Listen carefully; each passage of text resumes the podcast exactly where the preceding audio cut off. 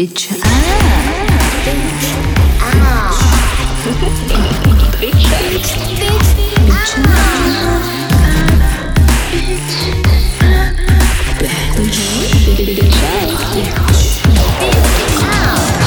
表酱，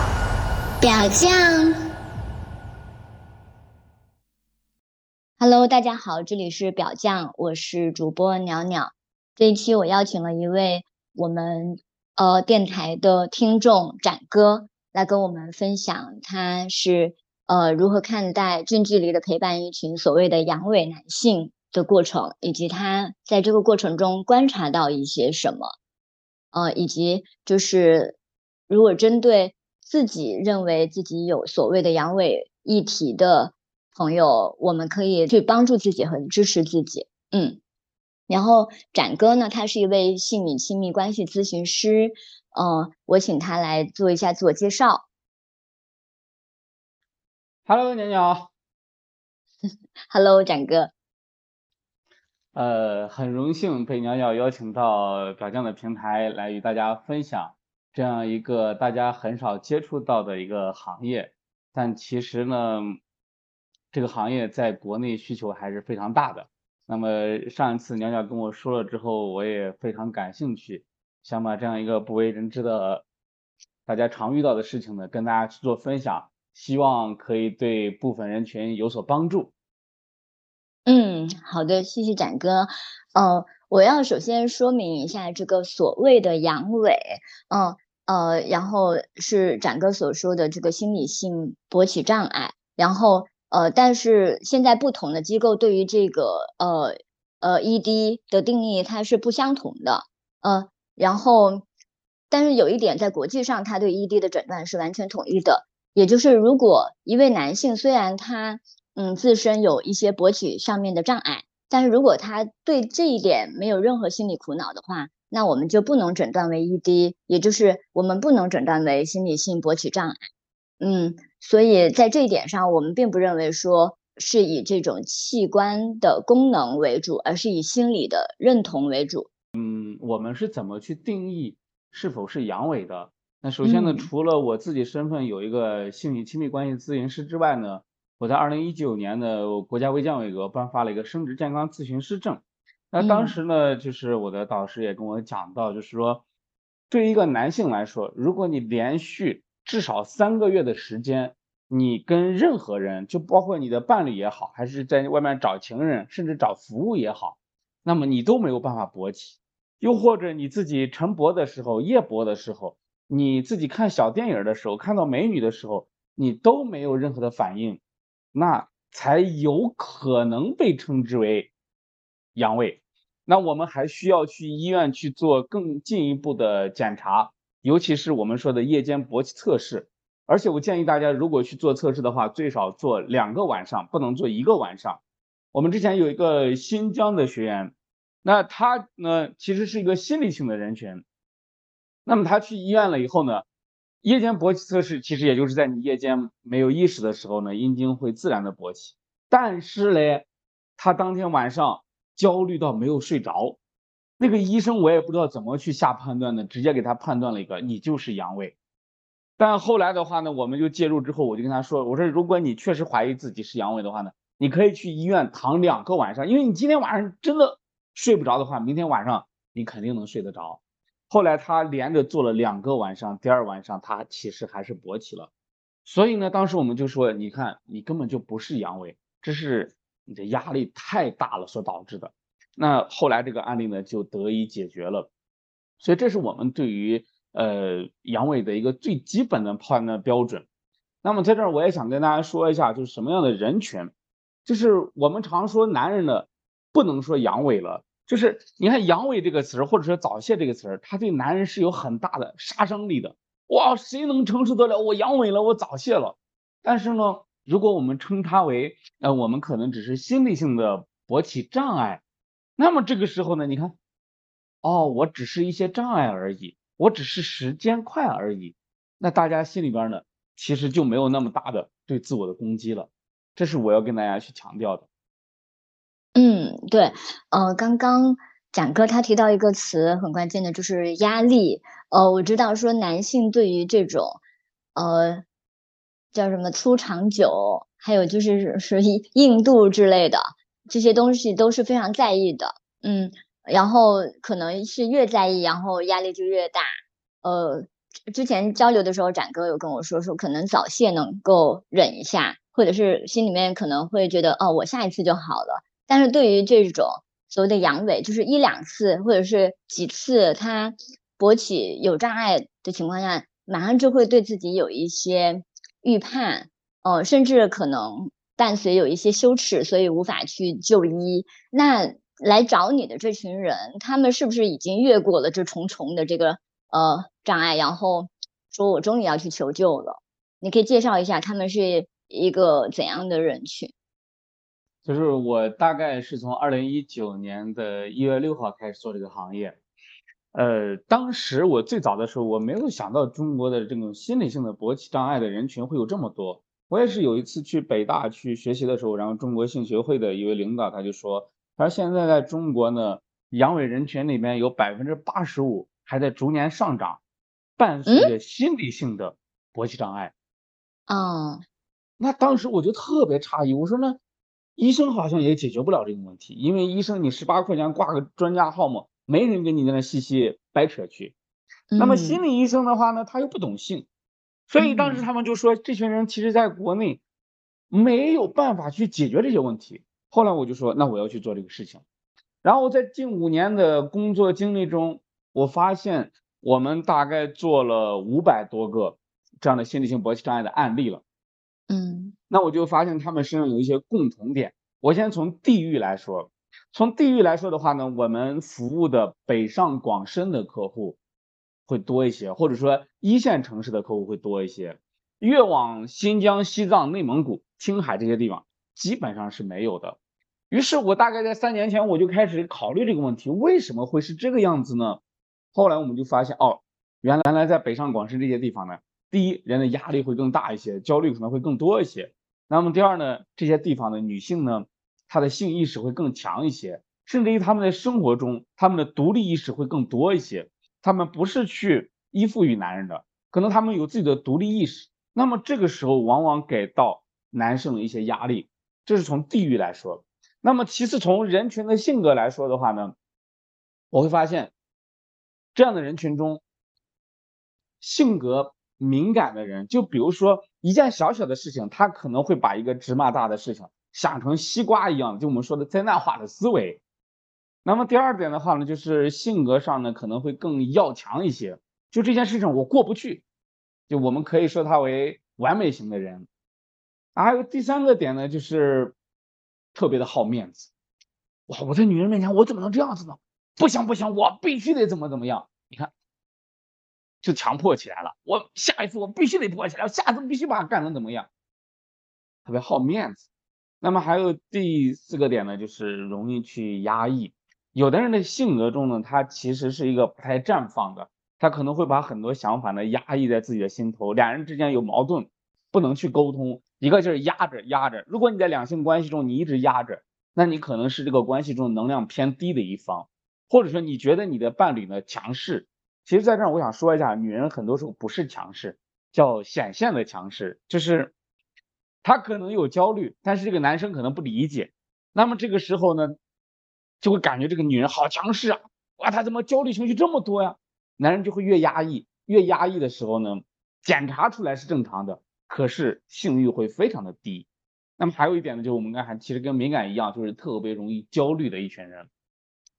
那么从人群的学历上来说呢，我会发现，其实高知识分子的人会更容易发生这种情况。我其实，在三年前我也去做过调研，为什么会是这样子？跟很多医生、学者也去做过讨论，我就会发现，哦，原来，你看我们有很多的一些学员啊，他们是国内非常顶尖的科研人员，很多人都是海归回来的博士了。那么，为什么他们会遇到性的问题呢？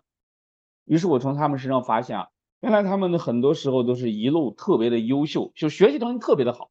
那么也没有经历过任何的挫折。但是这种人啊，他在亲密关系中可能跟女人的相处呢，没那么容易相处，因为他搞不定女人的情绪嘛。很多时候呢，自己可能会性格上有点直来直去。那么其次的话呢，就是经历挫折的时候，对他来说，我一直这么优秀，哇，我经历个挫折，他受不了。所以这样的人群会更多一些。嗯，哦，我刚才听你说的这个人群以及地域，还有他们面临的这些综合的压力，然后这种压力可能有就是环境方面的。然后也有就是他们自己个人的意识的。然后你说到一点，我更感兴趣的就是说，你说女性独立意识比较强的这种地域，呃，反而可能男性感受到的在亲密关系中的那种压力会更大。我不知道说你怎么理解这种压力啊？但我但我自己是在想说，是不是女性已经改变了，就是她们能够独立的表现自己的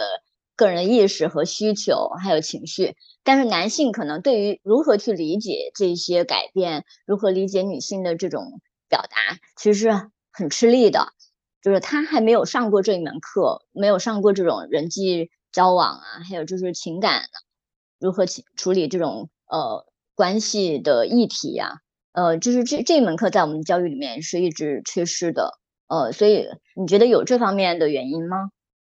就完全有，我卖个关子，等会儿咱们讲案例的时候呢，我跟大家讲一个案例，就能把这个完全的显现出来。就我经常跟我们的很多学员说一句话，我说我不管你学历多高，你懂得八门、八国还是十国的语言，但是每一个人人生你需要先干会一件事情，你要学会说人话，就是能说出来让对方舒服的话，能解决你们俩之间很多沟通矛盾的话。你把这个东西学好了，比你会说八国还是十国的语言更好。那大家其实还是很认同的。所以说很多时候呢，你懂了那么多的语言，却发现连亲密关系沟通这件事儿都搞不定，那么性就一定会出现问题。嗯嗯，所以很多所谓的性的问题，它实际上是关系的问题，反映在性这个这个层面上。嗯，就实际上不是性的。嗯，是的。我们常说一句话嘛，每一个性问题的背后都有一个爱的问题没有被解决。嗯，特别喜欢这句话。嗯嗯，好，刚刚你有说到，就是呃，就高高知识分子比较多，我觉得也有可能也有一个呃问题，就是说可能是这个人群他们比较有这种嗯去面对问题、处理问题的这个资源和这个意识。嗯，是的，嗯。嗯，呃，就是你在跟他们沟通的过程中，你会觉得他们一般呃面临的那种障碍是怎么样的？然后呃，或者是他们比较抗拒去面对的那种问题是什么？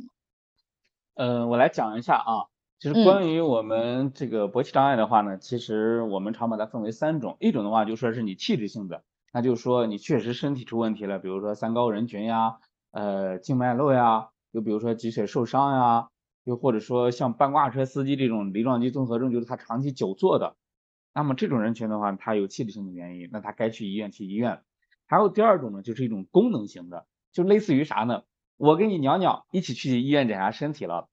医生说咱俩身体都好着呢，可是你娘娘每天活力四射的，可是我呢，每天呢就是蔫了吧唧的坐在这儿。我特别没有劲儿，就是一种亚健康的状态。这种人群他在性方面就是啥样子？可能今天能勃起，明天不能勃起，他的勃起速度呢是比较慢的，又或者说硬度不佳，他又不至于不能完全硬。那么这种人群一般都是因为，比如说长期的吸烟喝酒比较多，熬夜，那么运缺乏运动，又或者说久坐的人群。再有一个就是我们男人的阴茎，它有一个叫用进废退，你用的多了。那凡事过犹而不及，你用的少了，那你的功能有退化，这是必然的。那咱们的阴茎，你比如说你想勃起，那它有动脉有充血呀，你的海绵体扩张要好呀，那你的静脉回流的时候，你那个门能不能关住呀？所以平常有些运动，那身体的素质它都很重要，这属于功能性的，就属于亚健康的状态，是可以通过一些训练，哎，一些对于生活的调整，它是可以改变的。那么还有第三种呢？大家在网上，你像我平常在知乎经常发帖子，我就会发现，好多人啊，对于自己的问题，他都不知道自己是心理性的，以为自己是阳痿了。比如说以下这些情况啊，我们常遇到的就是男人在前戏的时候给软掉了，又或者说前戏做的好好的，戴个套给软掉了。又或者有的人呢，他并不是那种很胖的、体力不支的人，但是他在中途做的时候，他就特别容易软掉。昨天下午还接了一个小伙子，他其实就是跟女朋友在一块的时候紧张，所以导致呢他注意力不能集中，做个十分钟、二十分钟就会软掉，回回这样，导致呢两个人没有办法有孩子。那么还有一种就是有的男性呢，他压力很大，他跟女人在一起的时候，他全程不硬，但是呢各回各家各找各妈的时候，哎。你看他看个小电影，他又不硬邦邦的，那么这种人群也有。还有一种呢，就是现在对于不孕不育人群里边有一个很重要的因素，就是排卵期软。有好多伴侣呢，不是排卵期那几天一切正常，但是一到那几天，男人就不能硬了。我们过去做了很多这样的案例，所以这一类人群的话，我们都把它称之为心理性的勃起障碍。嗯嗯，就是其实我们今天主要聊的人群还是针对心理性方面的，呃，这种人群。嗯嗯，你刚刚说的这么多的这个，那那你遇到的比较多的是哪一类？嗯，带泡软的和中途疲软的，嗯，排卵期软的会更多一些。嗯。啊，你可以多说一些排卵期软的这一个情况，我觉得应该很多人都是不了解的。我给你举个例子啊，嗯，比如说，假设啊，咱俩是伴侣，那咱俩现在呢也大概三十二三岁了，你看这个学业有成，现在都开始工作了。那么说，女人三十五岁是高龄产妇了嘛？那么这个时候呢，两边的父母呢就开始催婚了，啊，就是开始催孩子了。我们要抱孩子啦，我们都六十多岁啦，快点喽！OK，我们感受到压力了，那我们就想着那就要吧，要不然父母那边整天问也没法去交代呀。那我们俩就开始造人了。但是呢，娘娘你呢又开始在小红书上，开始在抖音上去看，嗯，这个备孕怎么能要的更快一些？你应该验这个体位，嗯，应该几点去做？嗯，应该吃什么，锻炼什么？我作为一个男人，我会觉得妈呀，怎么这么麻烦的？哎呦，这么刻板化的要求太多了，你要不要指挥我做算了？所以，当男人一旦感受到这样的压力的时候呢，他在过程中他是很难硬起来的，因为这个过程他就是一个完成任务。那还有另外一种呢，就是他可能准备了半年了，都要不下来孩子，那父母那边一个劲儿在催，有的人心理素质就不怎么好。于是呢，他就想着我一定要成功，我今天一定要成功，就会出现问题。还有第三种，我想给很多女性观众说一下啊，就是，嗯，在这个时候你少给男人提一点体位的要求。有的女人甚至到啥地步了，就是那几天排卵期的时候，老公今天晚上不用睡觉了，但是一过排卵期，老公把劲忍着憋着，下个月咱再做。我的天呀，我说实话。如果我是那个男人，我可能都会出现不一样的情况。嗯嗯，但是我会觉得这个场景怎么感觉就是这个生育里面女性承担的这个东西更多，就是他会去查一些资料呀，然后他要为这个做一些准备，然后包括说这个性爱的这个排期，然后关注自己的排卵情况。嗯，我会觉得如果男性一起来参与这个，然后他们其实是会有一个沟通的过程。我觉得在这个过程中，实际上，嗯，他是被动的，好像是。被动的一个就只出一个阴茎，那你当然会觉得非常的被动了。但是如果你像女性一样，你是参与进来，然后看一下有哪些是我们可以一起尝试的，有哪些可能是没必要的。嗯，那女性她可能在这过程中什么都想试一下，她只是想要增加呃就是几率而已。呃，我觉得理解了她的这个需求以后，可能男性他也能。就是呃不会觉得说我完全就是一个被动的一个工具，嗯，因为在这个过程中，女性也承担了非常多，就是她你你不睡觉，他也不睡觉，你你要什么体位，他也是要尝试的，在这个过过程中，他也不是舒服的，嗯，我会觉得这这一点是需要男性去理解并且参与的。洋洋，你说的非常对，其实我们在案例引导的时候呢，就会去引导大家这样去做，确实是这样子的。你看男性呢，从我们的家庭分工来说，很多时候男人嘛做大事的，那女人呢可能很多时候把一些琐碎的事儿就操心了，所以男人很多时候呢，在这件事情上没怎么操心过，没怎么去想过、计划过这个事情，所以就会出现他能感觉到外界都给他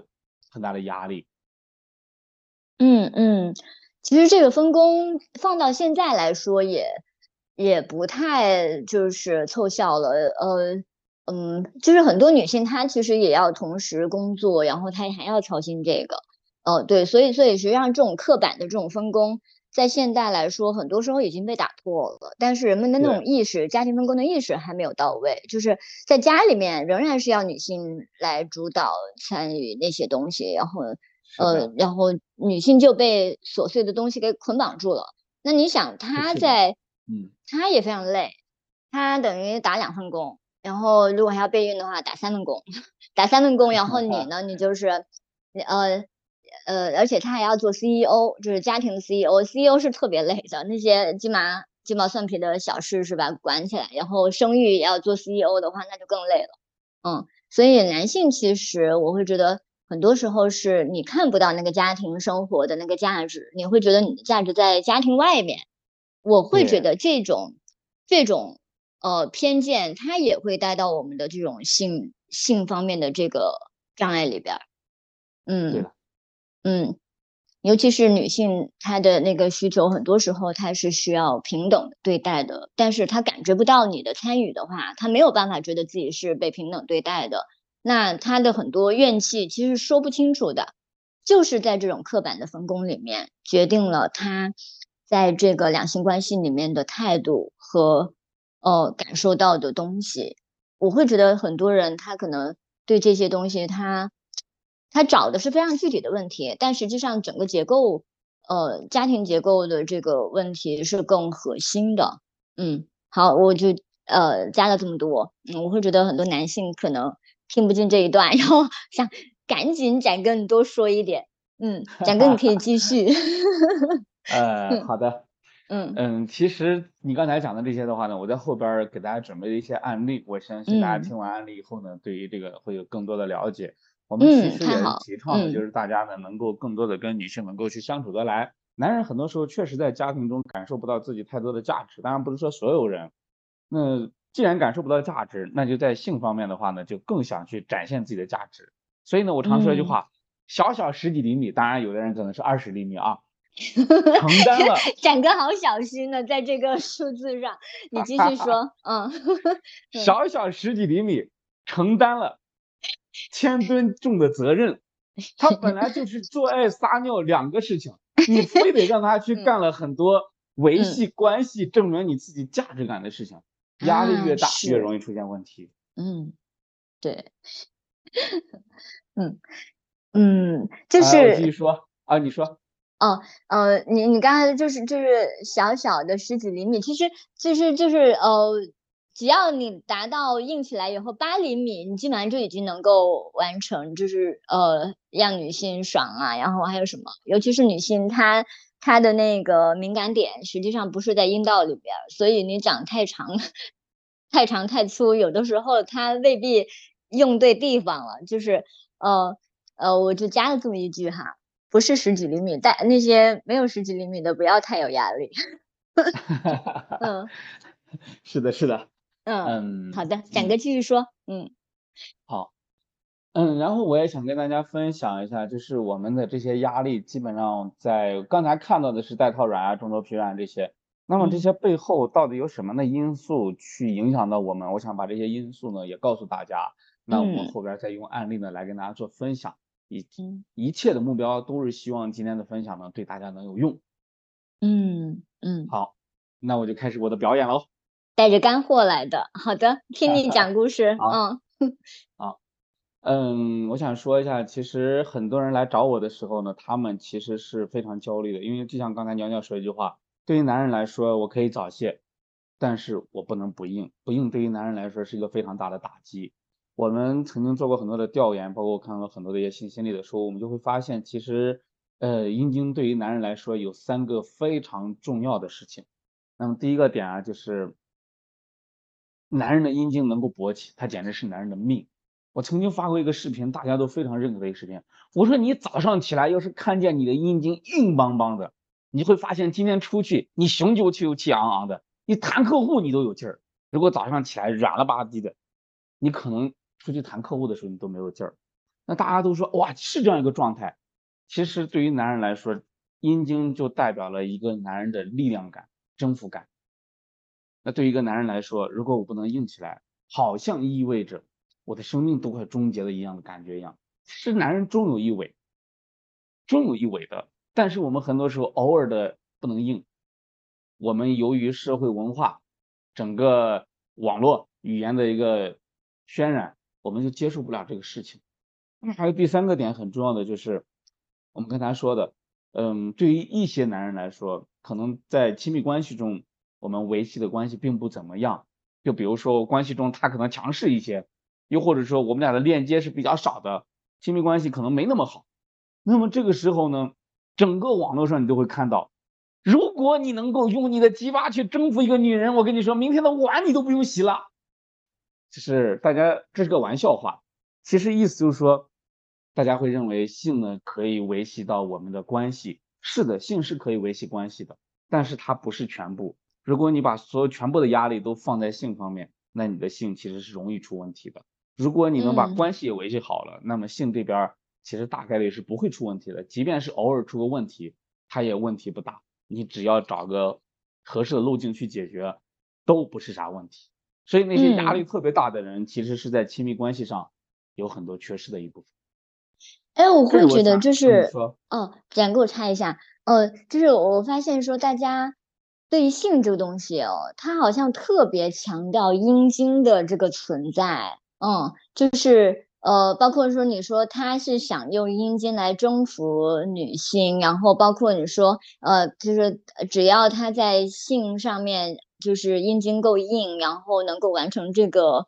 呃性交，然后给给女性非常好的那个体验的话，嗯，然后第二天碗都不用洗了等等的，我会觉得他是。呃，有两个错位，第一个错位是那个性，他就完全基于一根阴茎，就是他觉得他的阴茎表现好了，就代表他的性表现好了。但其实好像女性不是这样想的，就是女性会觉得，比如说前戏非常的重要，沟通非常的重要，然后我要什么他能给到非常的重要，而不是说阴茎就能够替代整个性的过程。嗯，所以，我其实因为我自己有个社群嘛，我会发现说，当我们说情欲的时候，女性她会有非常多的想象的，嗯，她也很在意这个男性跟她的沟通，但男性一讲到这个性，好像就是说啊，我我我射了几次，我高潮了几次，然后实际上它都是一种呃呃，就就完全是基于一个器官的满足，但其实女性不是这样的，就是性对于。人来说应该是一种关系，而不是一个，而不只是一种呃运动，嗯嗯。然后第二点就是啊，你说，嗯，然后第二点就是说，嗯，就是女性对于男性的这个呃期待，在婚姻家庭、在亲密关系里面，她的期待肯定不只是说你就是一个非常好的打桩机。呃，我就直白的说，就是打桩机嘛，因为你只是说你有这么一个机器，然后它很好用，那其实就是打桩机嘛。那你会觉得你的性就能够替代整个家庭生活的全部？那是肯定不可能的。就是女性的那呃，我们说爱的五种语言，它有非常多。就除了身体的接触以外，她可能有的女性非常的在乎你跟她相处的时间，就是非常专注的。你不是一边看手机一边跟我说话，就是一起专注的聊天或者是做事情。然后第二个有可能是说，呃，一点用心的礼物，就是说我正好需要这个东西，然后你给我，而不是说，哎，都买包，都都都都买包，都买金条，哎，当然金条还挺好的，就是可以保值。我我就举这么个例子哈，啊，然后呃，也也有可能是，嗯，还有其他的爱的语言，有可能是说就是服务的行动。我知道对于很多女性来说，服务的行动非常的重要，因为呃，也就是一起分担家务。然后，比如说，呃呃，在我在我生病的时候，你会主动的关心，然后主动的承担起大部分的这个家务，嗯，然后还有就是说，呃，你你要主动的意识到说带娃不是我一个人的责任，而是我们要一起去做的，这些都是叫所谓的服务的行动，嗯，然后有一些还是专门为我而做的，嗯，然后还有就是还有一些鼓励的语言，我觉得很多的男性他在这一方面也是非常缺失的，就是。他没有意识到说，呃，两个人相处，他也很需要确认，呃，彼此在这个关系里面的那种价值。就是你你看到对方为你做了什么，你要表达表达感谢，然后你看到对方有什么特别好的优点，你要呃反馈给他说啊，我特别欣赏你这一点，在我心里面，呃，你这一点对我来说是特别重要的，或者是呃呃，因为这一点，所以你在我心里面会感觉是呃呃，就是更与众不同等等的这些，我会觉得两个人在关系里面，他还是要互相看见的。他不是说就是嗯用性能够替代大部分的东西，我相信那是不可以的。就是蜜月期可以，但你说就是长期的这种十几年或者是几年的这种生活，就完全依靠这个性，那到时候你的性也不可以了，你的性能力是在下降了，你的阴茎肯定就是慢慢的它的功能性是会慢慢减低的，所以我们都要面临一个说不要把这个性。完全寄托于这个阴茎这个器官，然后第二点就是不要完全把家庭生活的这个价值或者是两个人的连接完全寄托于这个性的沟通，而要把那个眼界放大一点。我觉得是好像很多男性是会有这样的一个偏差的，跟女性需要的完全不一样。嗯，我就想插这么一个。哈哈。哎，你说的是这样一回事儿。我们其实，在整个疗愈的过程中，也会去讲到爱的五种语言。那我们就会发现，男人在这方面确实是有一些缺失的。但是讲完之后的话呢，男人其实也是能接受的。不是说男人不想学习、不想改变，其实很多时候呢，我们从小的这个成长的这个环境，大家给我们灌输的观念里面，就男人就没有这一项。所以呢，很多时候我们不知道怎么去做。但是讲完之后，我发现男人都是愿意改变的。没有说是哪个男人他就是执迷不悟的，他并不是这样子的。嗯，可能他其实是想学，但他又不知道从哪里可以学。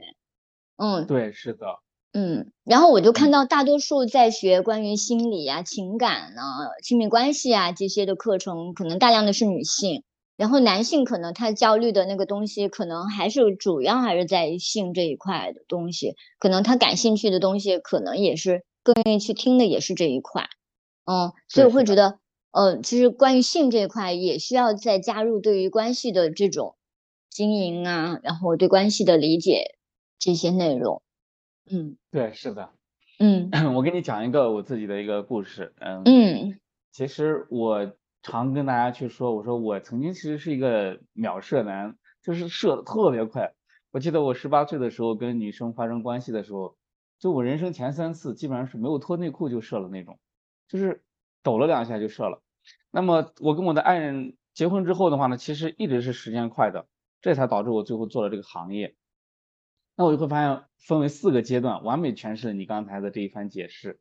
就是我在结婚前啊，那作为一个二十多岁的小伙子，谁不希望在女人面前表现的更好一些，征服这个女人，让她知道我是最棒的男人。所以那个时候呢，整个就是教育就是片子来的，那么我们就以为。狂插乱怼才是最好的，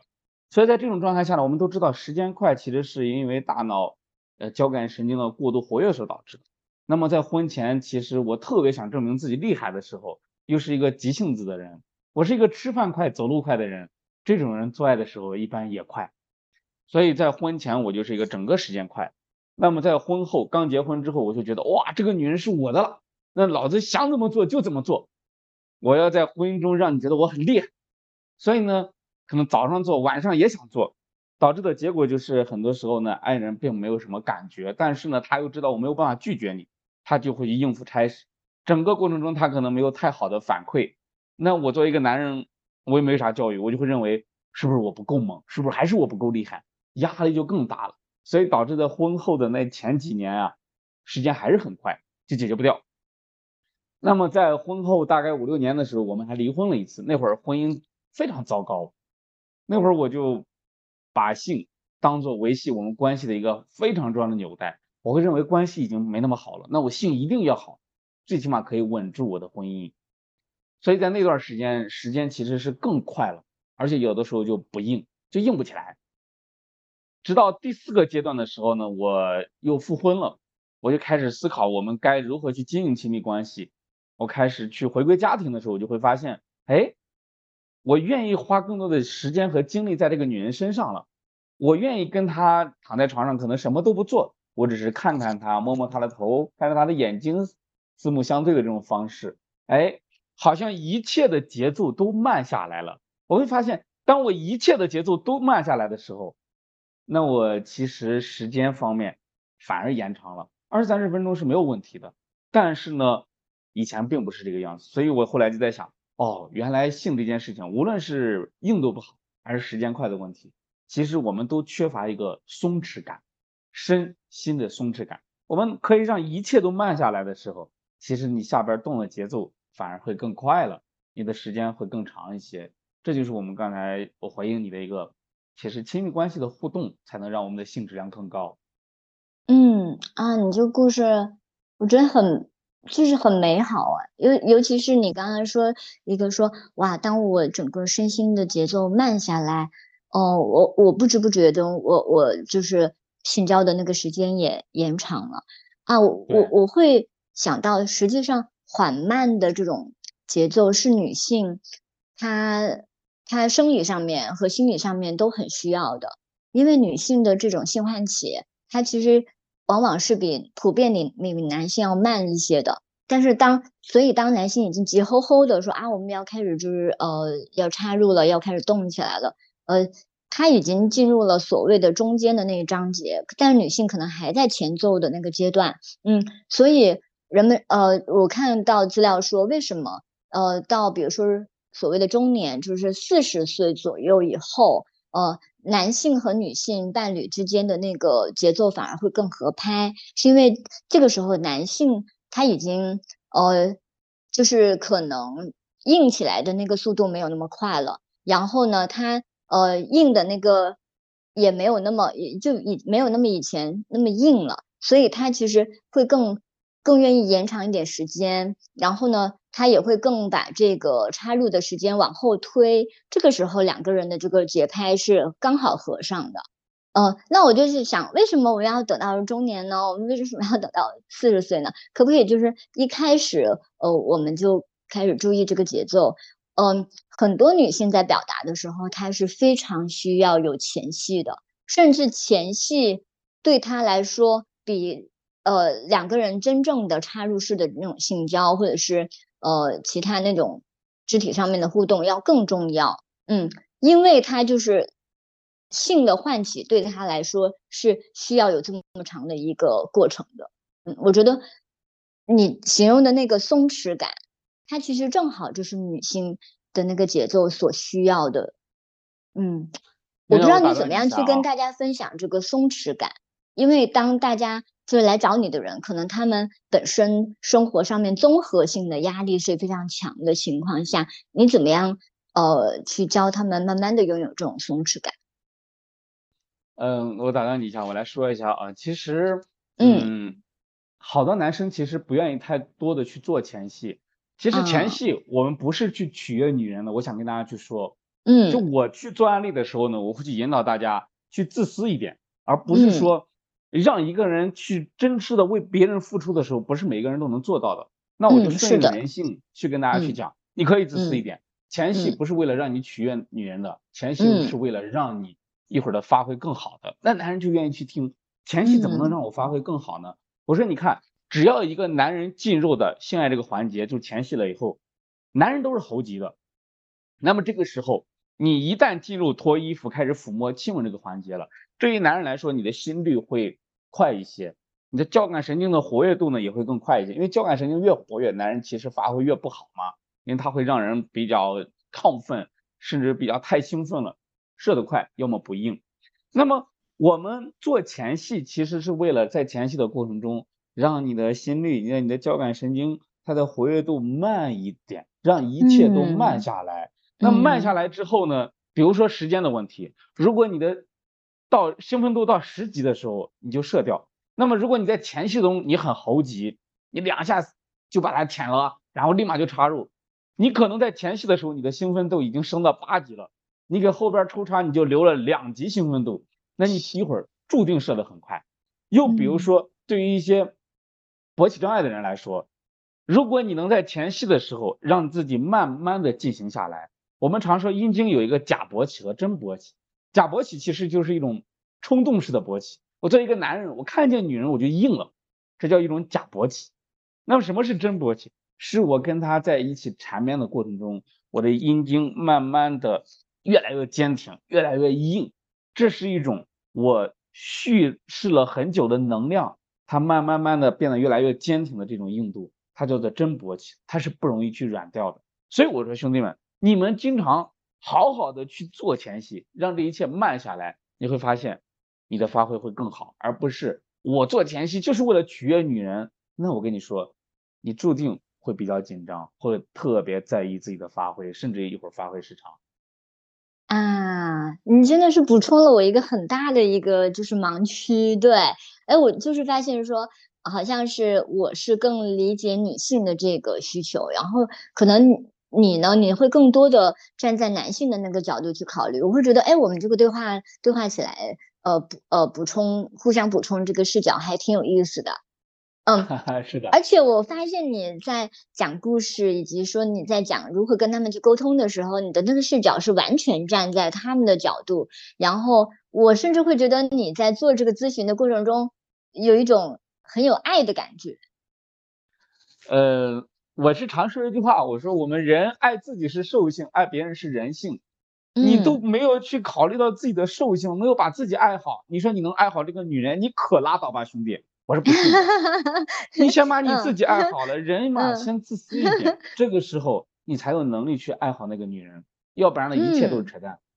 嗯嗯，然后我顺你的这句话说啊，爱自己是兽性，爱别人是人性。然后呃，我最近听到一句很棒的话，就是说呃，失去人性，失去很多，但失去兽性，失去所有。其实它可能正好就呼应了你说的。呃，什么叫兽性？就是爱自己，是应该首先从关照自己的那个需求开始的。嗯，但我自己的视视角，我其实会在想说，那我们呃双方双方我们如何在这个过程中，就是从我到我们，就是呃从关照我们自己，然后想到我们的去关照对方。呃，有的时候他关照对方也是一种讨好，然后这种讨好实际上也是满足自己，就是。安抚自己的不安，呃，他并不是真的去关关注对方，真的去照顾对方。然后，呃，当我刚，嗯，当你刚才那样说的时候，我就意识到我有一个误误区是说啊，我告诉大家说女性是怎样的，然后男性可以怎样做得更好。但是我非常同意你刚才纠正的是，男性他也是有需求的，他也要先照顾好自己的需求，才可能去说在这个关系里面表现得更好，让双方都满意。嗯。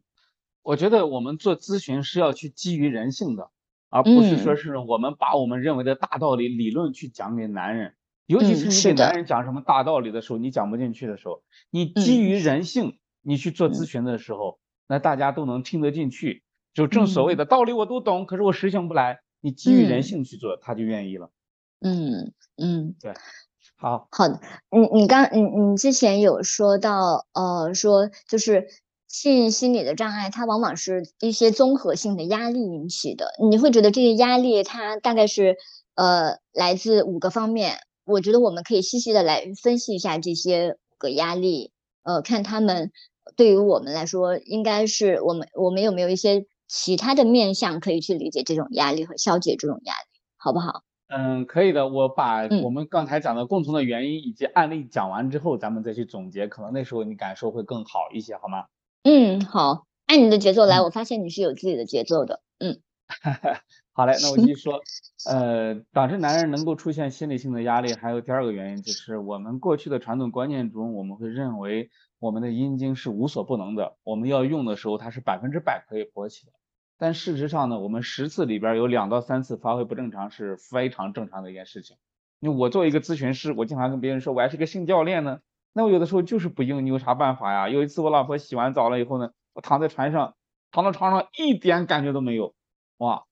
她搞了一个小时给我揉来揉去的，就是没反应。那有的时候也会出现这种情况，它是很正常的。所以呢，我们的阴茎不是无所不能的，不是百分之百绝对能可以勃起的，这是我跟大家去讲的。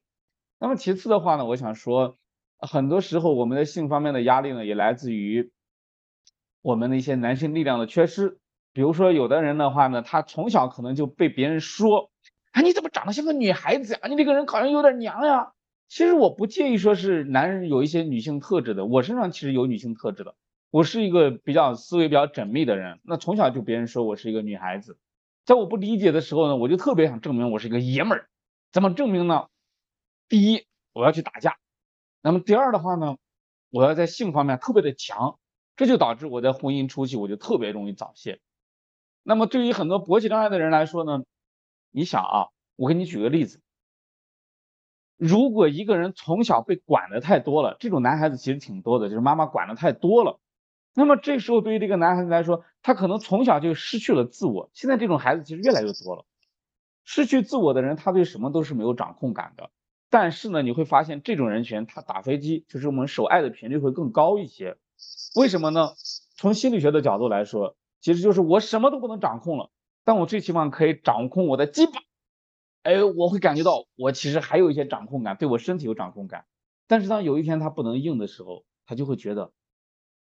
完全崩溃了。有的人跟我说，人生的山塌了。我第一次听这个话，我是理解不来的。后来我才慢慢明白了，原来是他所有的掌控感都消失了。那对于他来说，甚至会去抑郁。这就是男性力量感缺失导致的一个很重要的内心的因素。那么。其次还有的话，你比如说经验缺乏也会导致人在这方面出现问题。比如说第一个点，经常在知乎上有兄弟们问我，就说是，哎呀，那我这个看电影导致了我这个勃起阈值升高，那是不是电影导致了我的神经出问题了？我说其实不是的，就是你在看电影的时候，里边那个女人她可能演完电影啊，那她叫的很爽，但是呢，你会发现你跟你的伴侣在一起的时候呢，哇。他不叫，他不给你换姿势，他不给你什么表情。你看现实跟梦境，他就差距太大了。所以我们看惯了片子，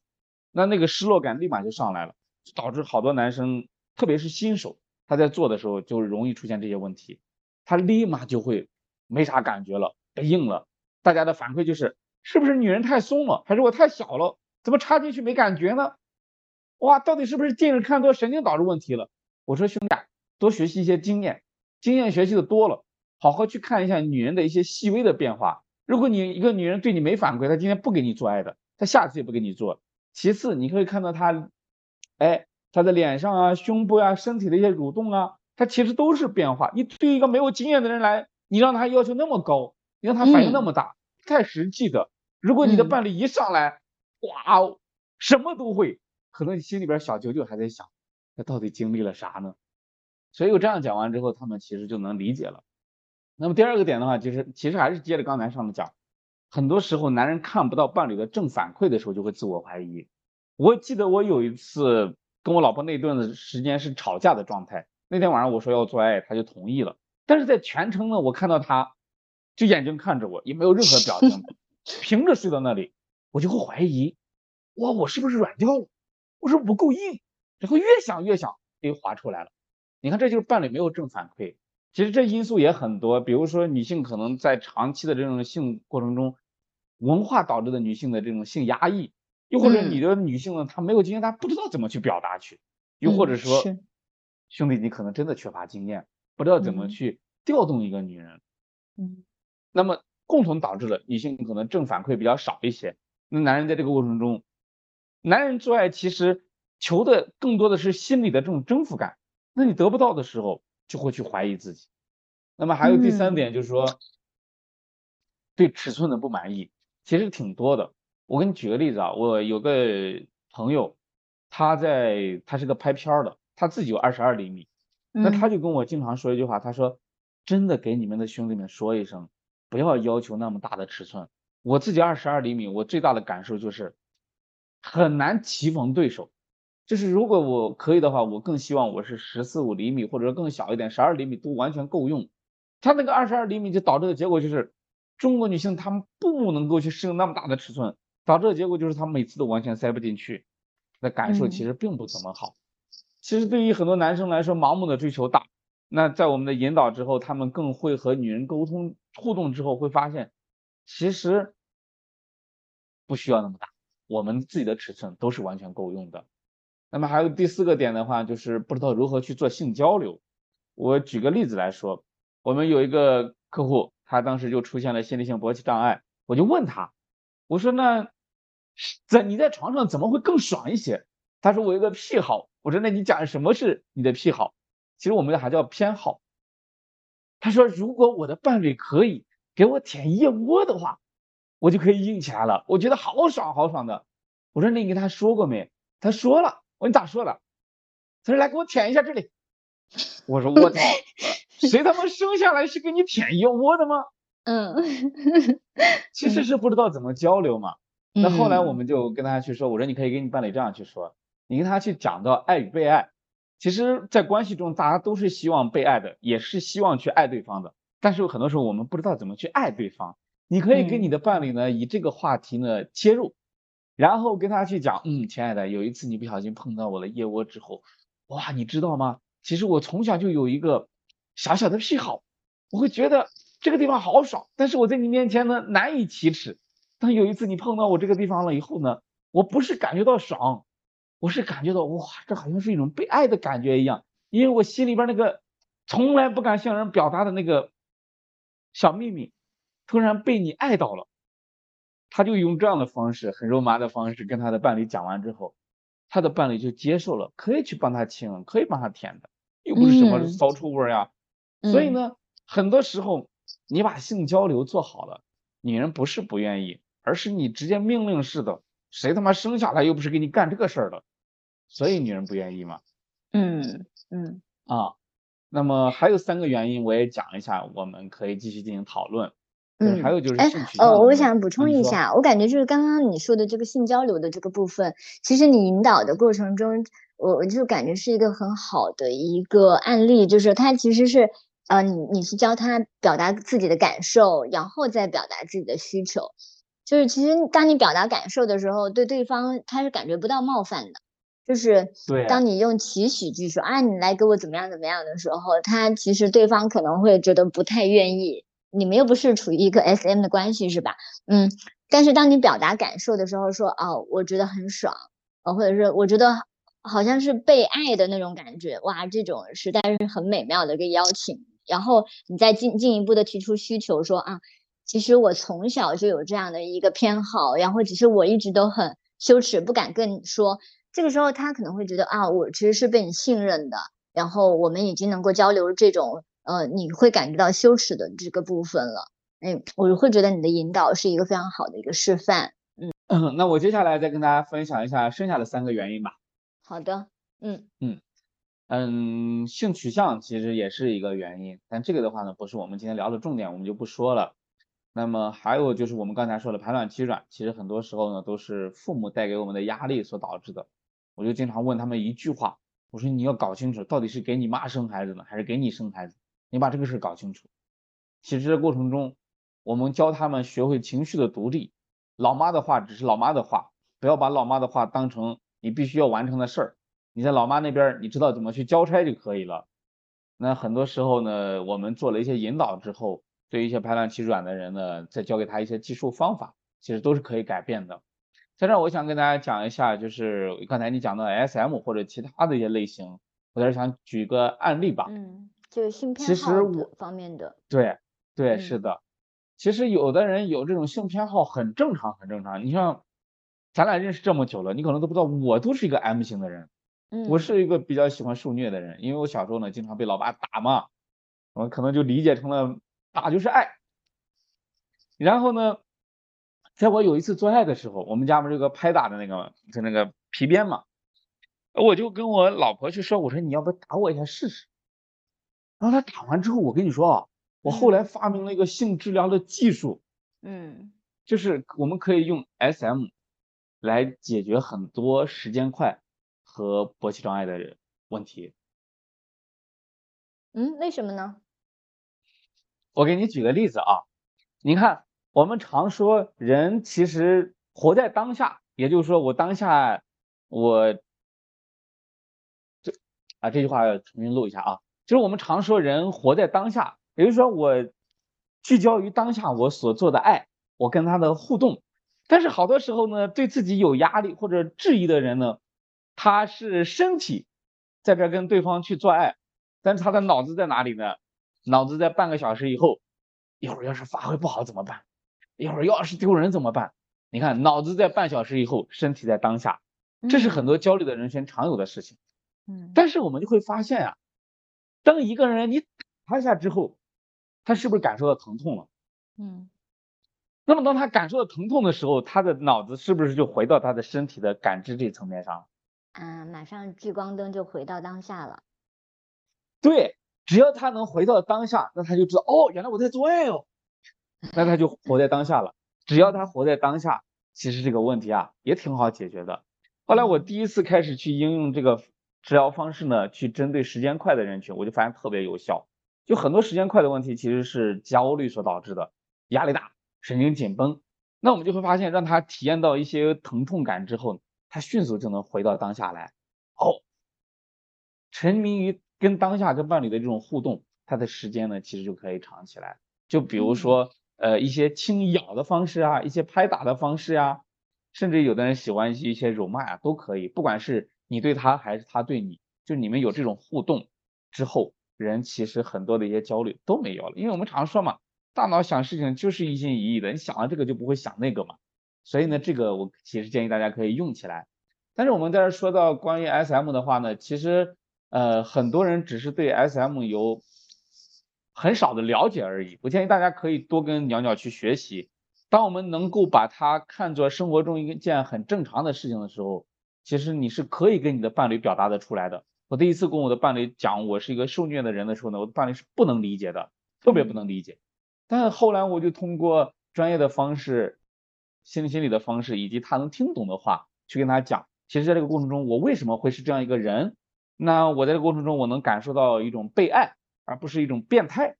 他慢慢能理解之后，那我们的关系中就会去增加一些关于 SM 的环节。我会发现，嗯，无论是他还是我，感受其实会更好一些。所以，如果你是这样一个人群的话呢，我建议你可以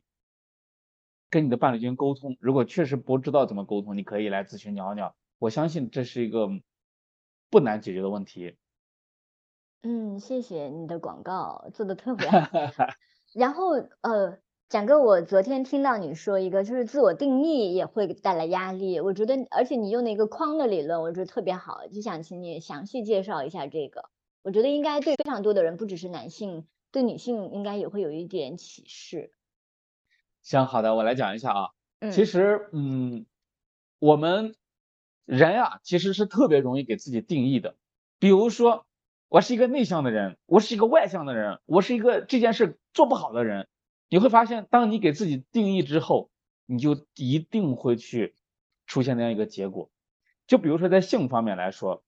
我们有一个学员，他从小是在军委大院长大的，他可能没怎么跟别人交流过。他唯一接触到性的知识呢，就是在九十年代他姐姐看的那个《瑞丽》杂志。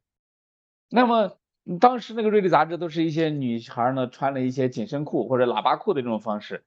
他就看到那个感觉了以后，他就感受特别好，来自于异性的吸引力。然后呢，他有一次特别放松的状态下去看那个，他就自慰了。于是呢，小男孩嘛又不知道啥，他就每一次借助那个杂志的一些封面、牛仔裤的一些包臀裙啊、紧身牛仔裤啊，他就通过这样的方式去自慰。直到大概过了十多年了以后，他跟他的伴侣在做爱的时候，他发现他没有办法勃起。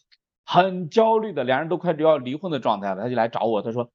很奇怪，我只能看见紧身牛仔裤我才能勃起，但是我的伴侣呢又特别不愿意这个事情，不知道该怎么办了。他说要不你跟牛仔裤去过去吧，你根本就不喜欢我，解决不掉了。后来呢，我们接触之后，其实这个案例挺好解决的。那我就给他梳理了整个事件了以后，我说其实你不是一个只看见牛仔裤有感觉的人。而是你给自己定义我是这样一个人，你的大脑中潜意识你已经屏蔽了所有的其他途径可以让你硬的方式了，所以我们跟他去通过这样的认知跟他讲完之后，也跟他去教经验嘛，怎么跟女人去互动，嗯，去做爱，那我们会发现，当这个男生学了很多其他的途径之后，他发现哦，原来我可以接受这样的方式了，那我们要跟他去讲，你怎么跟你的伴侣去沟通。还是我们刚才的原则，一切以爱的名义去出发，而不是你要求对方必须穿个紧身牛仔裤你才能硬。那叫对方来讨好你。那对于女人来说，那就不是爱嘛？你我都看不到你的爱，你就是只喜欢那个。所以呢，这个案例也是比较好解决的。那么还有一个就是，嗯，我们有一个学员，他是一种啥样子？就是，那是一个澳大利亚的一个学员，他呢，在小的时候，他的爸爸妈妈呢是一个是医生嘛，很出名的医生，就没有时间去陪伴他，爸爸妈妈呢还经常去吵架。那么这个男孩子经常就跟奶奶在家里边待着。那么对于他来说呢，他其实是希望父母来陪伴他的。那么他出现了一个啥样的事情？我先跟大家说一下，就是他只有看见一个人脚受伤了、流血了，他才能勃起，或者幻想这种状态下他才能勃起，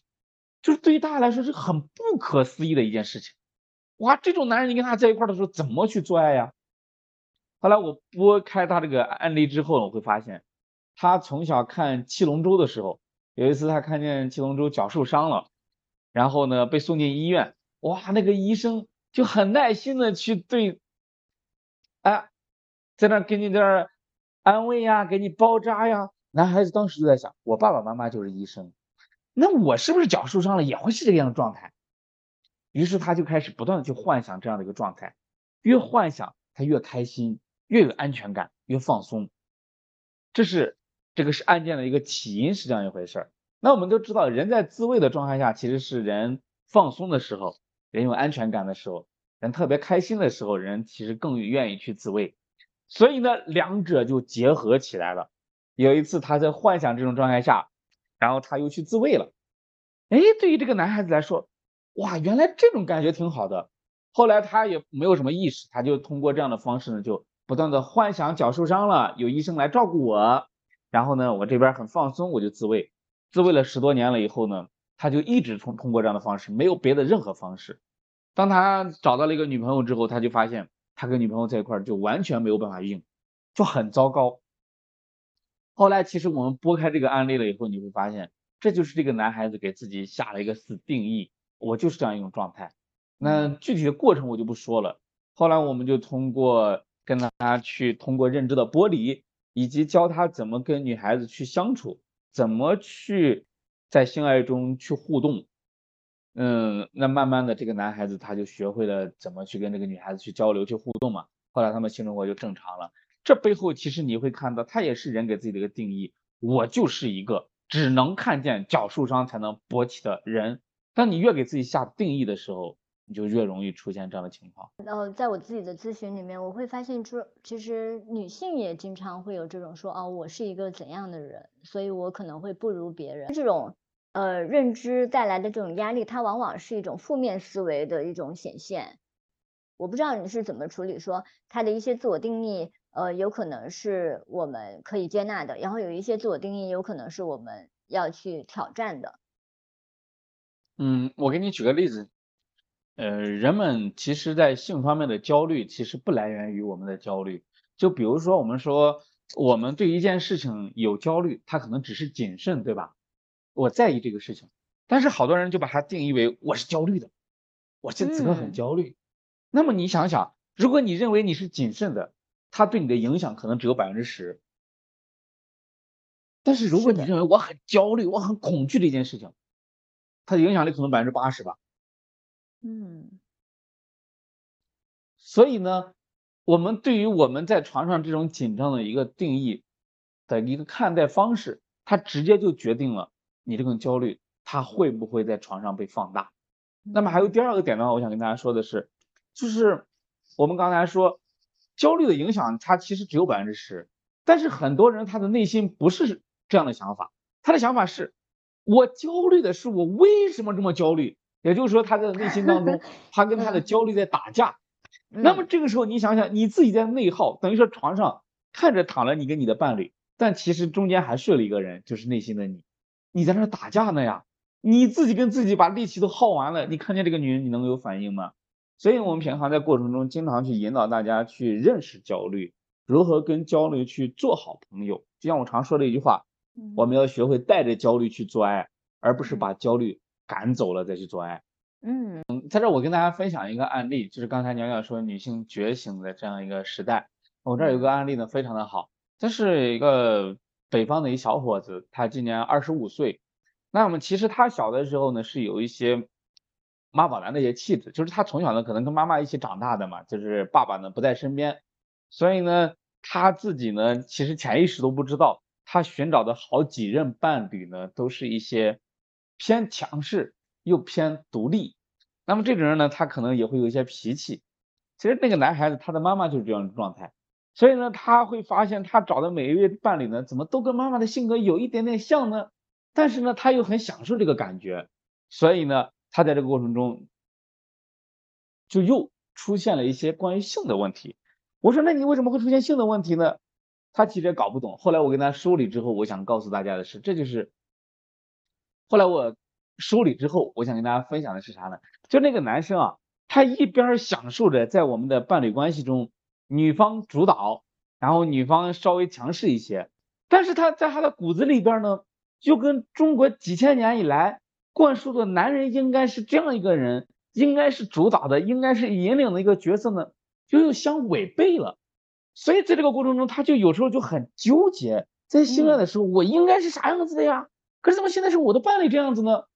你看，人想的多了，就容易注意力呢就开始转移了，就很容易出现软掉的情况。所以这个小伙子他其实对于这个事情还是，嗯，有。大概几个月的时间都不太能勃起，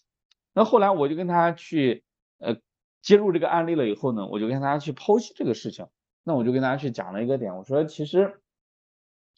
嗯，在关系中没有必要说是谁必须是什么样，我们所接触到的那些文化其实也是几千年给到我们的。那女性觉醒其女性的觉醒其实是一个时代的必然趋势，我们谁也都没有办法去改变什么。那作为男人来说，我们只有去顺应局势啊，你接受这个现实。我喜欢跟这个女人在一起，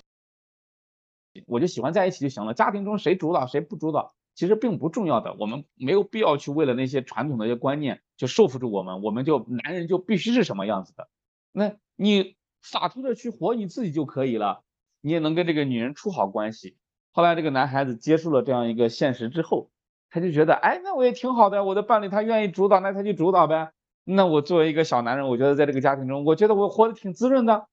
你看他这样想完之后，他的性问题就解决了。嗯嗯，就是还是会有一些比较传统的那种观念，说会给他带来一些压力。我们自己的那个观念，其实还挺决定了我们的生活质量。对，是的。啊，就是展哥，你之前说到一句话很有意思，就是你说，呃，女性越崛起，男性越阳痿。我觉得很多女性听到这句话可能会有点不快，就是说，哎，你阳痿就阳痿，为什么是女性来背锅呀？是，呃，然后，那你那你可以来解释一下，你是为什么这样说？我会觉得你的重点是放在第二句的，嗯。呃，那男性到底在女性解体的时候，他面临了一些什么样的状况呢？啊，可以的。嗯，我说一下啊，其实就是你比如说，我曾经也是一个很有大男子主义的一个人，那我们就会认为，在整个家庭中，甚至在社会中，应该是由男人所统领的一个社会。在家庭中，我应该也是这样的一个社会。但是你会发现，现在的女性的话，她们很有独立的意识的。那么她们在性方面，老娘不想做，老娘就是不做。老娘想做的话，我也会有提一些要求出来。那么这个时候，你看男人他其实看过的片子也好，还是怎么样也好，我们就会觉得男人应该是在这个过程中去主导的呀，我应该是去支配的呀。但这个时候，女人的要求越来越多了。那么对于一部分男生来说，他就会觉得，哇，这怎么跟传统的带给我的那种男人应该是什么角色是相违背的？有的人可能在潜意识中开始质疑，我是不是不太行？我是不是？有点丢人，我们各种的因素其实就会导致呢，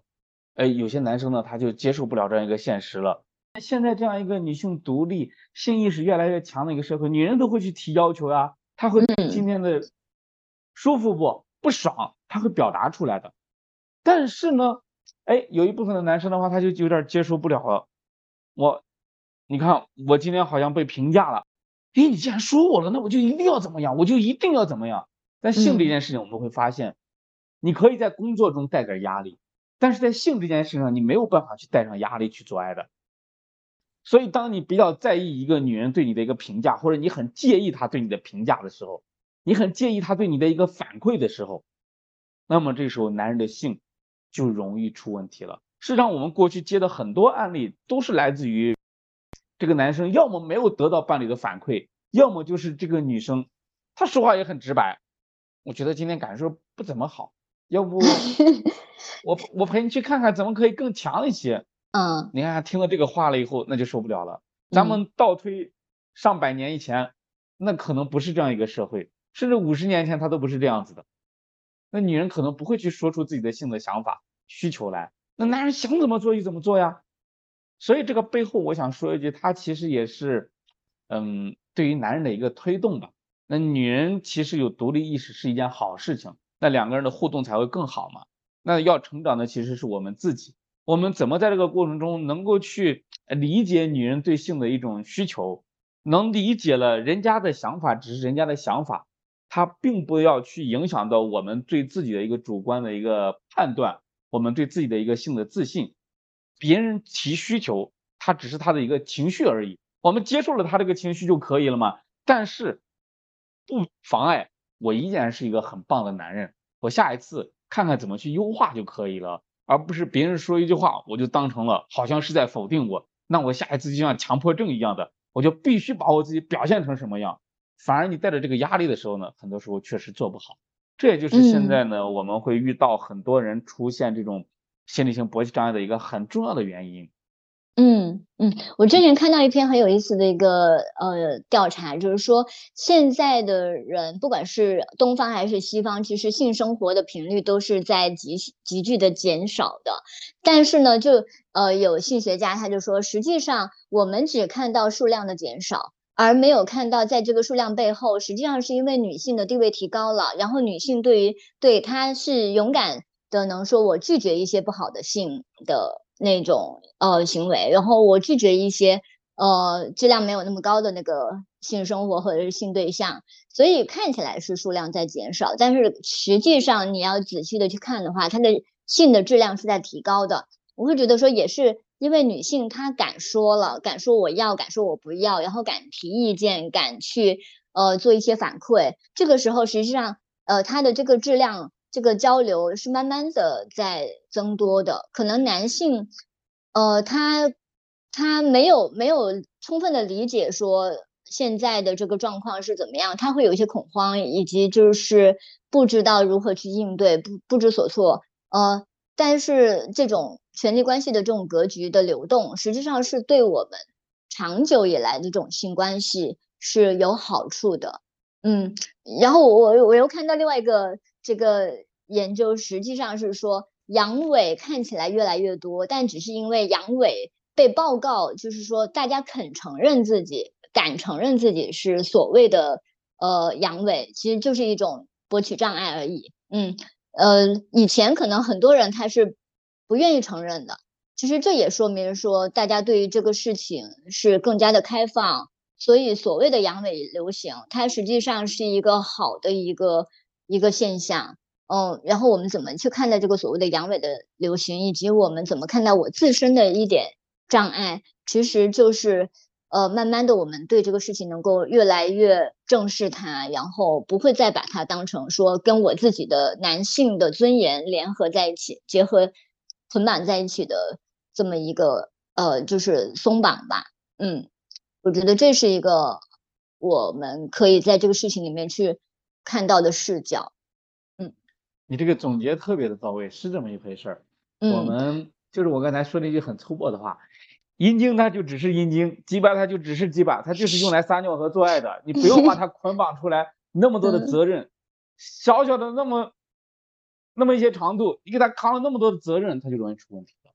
嗯，哎，我昨天不是因为要录这一期节目，所以我就在那个公众号里面求助说啊，大家有对这个呃阳痿这个事情有没有一些哦，我有个朋友他的这个故事 这种分享，然后很多人他是很勇敢的在后台分享他自己的那个经验的，然后也有分享说他自己呃就是神农尝百草，因为他是二十。我忘了是二十二岁，二十二岁开始，呃，就是做爱，结果就发现说，哎，有有时候发现自己可能硬度没有那么高了，但他对自己的要求又很高，所以他神农尝尝百草，就是说，呃，就是尝那种什么，就是小蓝片，呃，就是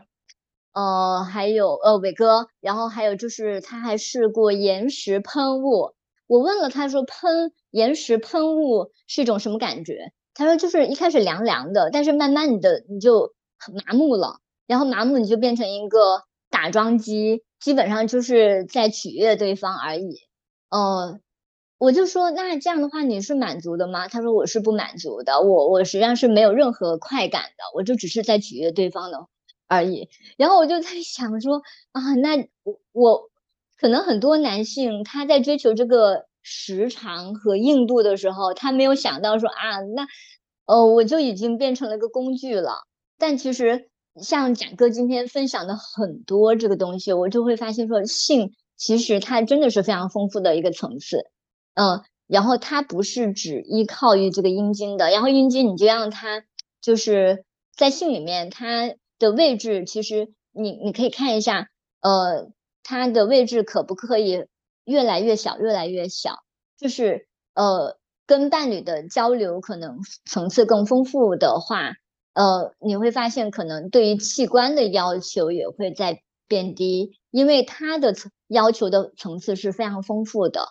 他的需求的层次是非常丰富的，然后你的感受也是非常丰富的。呃，包括刚刚展哥也说，有的人舔耳朵，有的人舔腋窝，有有的人可能是其他的那个部位。这些，因为人最最大的性器官它不是阴茎、阴阴道、阴蒂，它就是大脑。哦，我会觉得我们通过开发大脑的这个性功能。其实能够慢慢的把我们的对于一些器官的焦虑可以缩小，嗯，我建议大家可以学着去做一个懂女人、爱女人的渣男，因为在我们所有的案例中都没有那种我们所所说的那种所谓的渣男，他们是不太会遇到性的问题来咨询我的，因为他们呢很多时候他第一他懂女人，第二呢他在过程中他更关注自己了，人其实要学会一些自私。但你也要学会爱对方。当你不太去关注对方对你的一个评价的时候，反而你在性方面是不太容易出现问题的。当你过度在意对方对你的评价，其实也还是在意自己吧。那这个时候就容易出现问题。所以有的时候呢，男人啊，在两性关系中学的坏坏的一点，又懂女人，这个时候你会发现你是不太会遇到性的很多困扰。你说的这个渣男，我的理解是不是说，因为他们不在乎女性的这个评价，是因为他们可能不会把这种对自己的这个评价寄于一个女性身上，而是可能，呃，我这个不行，我换一个，然后 总会有对能赏识我的那个人。嗯，我们有一个北京的一个客户啊，他其实每个月收入很高，他把大多数的钱呢都交给了老婆，自己留上一点点。他觉得这样子的话呢，我的老婆就应该很爱我了。可是事实是他老婆本身是一个没有安全感、容易焦虑的人。他老婆在生活中呢，对他还是挑挑点点的。那导致这个男人在性生活的时候呢，他就时间很快很快，基本上一分钟就解决了。那后来找到我们了以后呢，他说能不能通过能力的训练让我来提升？我说可以。那大概两个月的时间呢，我们给他搞到十分钟了，他也是比较满意的。但这时候出现了一个新的问题，就是我们今天的议题。他呢，十分钟的时候开始听见老婆叫床了，哇，老婆一叫床他就特别的敏感，受不了了，就直接射掉。他说那这时候该怎么办呢？我就从两个点上解决了。第一个点呢，我就跟他说，我说你看，你老婆能叫床，那是证明你厉害，这个认知上你要知道这是你厉害的表现。第二个点，我说你可能在你俩的关系中啊，你是一个被动型的人。他说你怎么知道啊？我说你打过拳皇九七或者九八没？就这种格斗式的那种游戏，你会发现有的人他是一个被动型的人，他老是防着，他出什么招，他出什么标，我防着。那有的人在打游戏的时候呢，他是一个主动出击的，不断给你发飙的人。那你想想，那个被动的人，他是不是总是神经紧绷着，在等着对方给我发什么飙，我老在防。神经紧绷的人在性方面是容易出问题的。他讲到这儿了以后，他说：“展哥，那怎么去应用呢？”我说：“你下次我跟你说。”你老婆要是叫床，我跟你说，你直接注重一点，给她来一个回应。他说怎么回应？我说，我跟你说，你老说你老婆强势，在我看来，你老婆这种强势的人，她其实在性上面的需求是她希望被一个男人所征服，所粗暴的去征服掉。嗯，不一定哈。嗯，但是你可以继续 说。他说我老婆确实跟我说过这句话哦，但是我做不到。那我怎么去做到呢？我说我跟你讲，下次你老婆要是叫床的话，你就直接照着她的屁股或者抓着她的胸，给她给她拍个屁股，就说一声“给老子叫的真爽”。然后呢，他去做了以后，我说效果怎么样？他说你知道吗？当我怒吼的发出这种声音了以后，我发现那一刻我特别的有征服感，我就发现我在床上也是一个主动型的人，我发现我特别的有力量。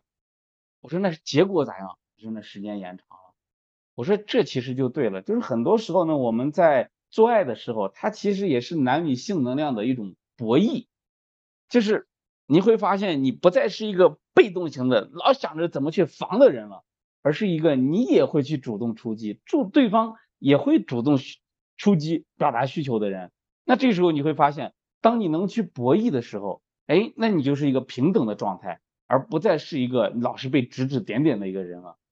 嗯，哎，他这样一想，他说，哦，那确实是这一回事儿，所以后来呢，他就把在很多时候呢，他演化出来了很多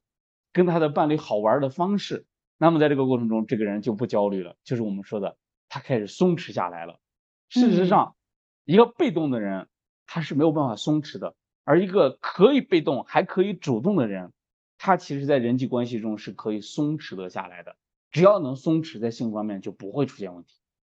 嗯，就是。比较收放自如，嗯，对，嗯，哎，我刚刚听你说，就是比如说强势或者是征服这些词哈，它通常会用在男性身上，但我在想说，其实女性也有这一方面的需求，他也有这，他也有这种能量想要去显示出来，当他展示出来的时候，他也同样会感受到那种展示出来的那种快感。嗯，所以这种所谓的征服和这种能量的这种爆发和流动，还有所谓的强势，我会觉得它其实不是一些性别的专属，它就是人非常普遍的一些，嗯，就是共通的那种欲望和需求。然后，当你刚才说说那个女性她非常强势，然后她可能，呃，其实可以用一个比方，就是。呃，看起来非常强势的人，但她其实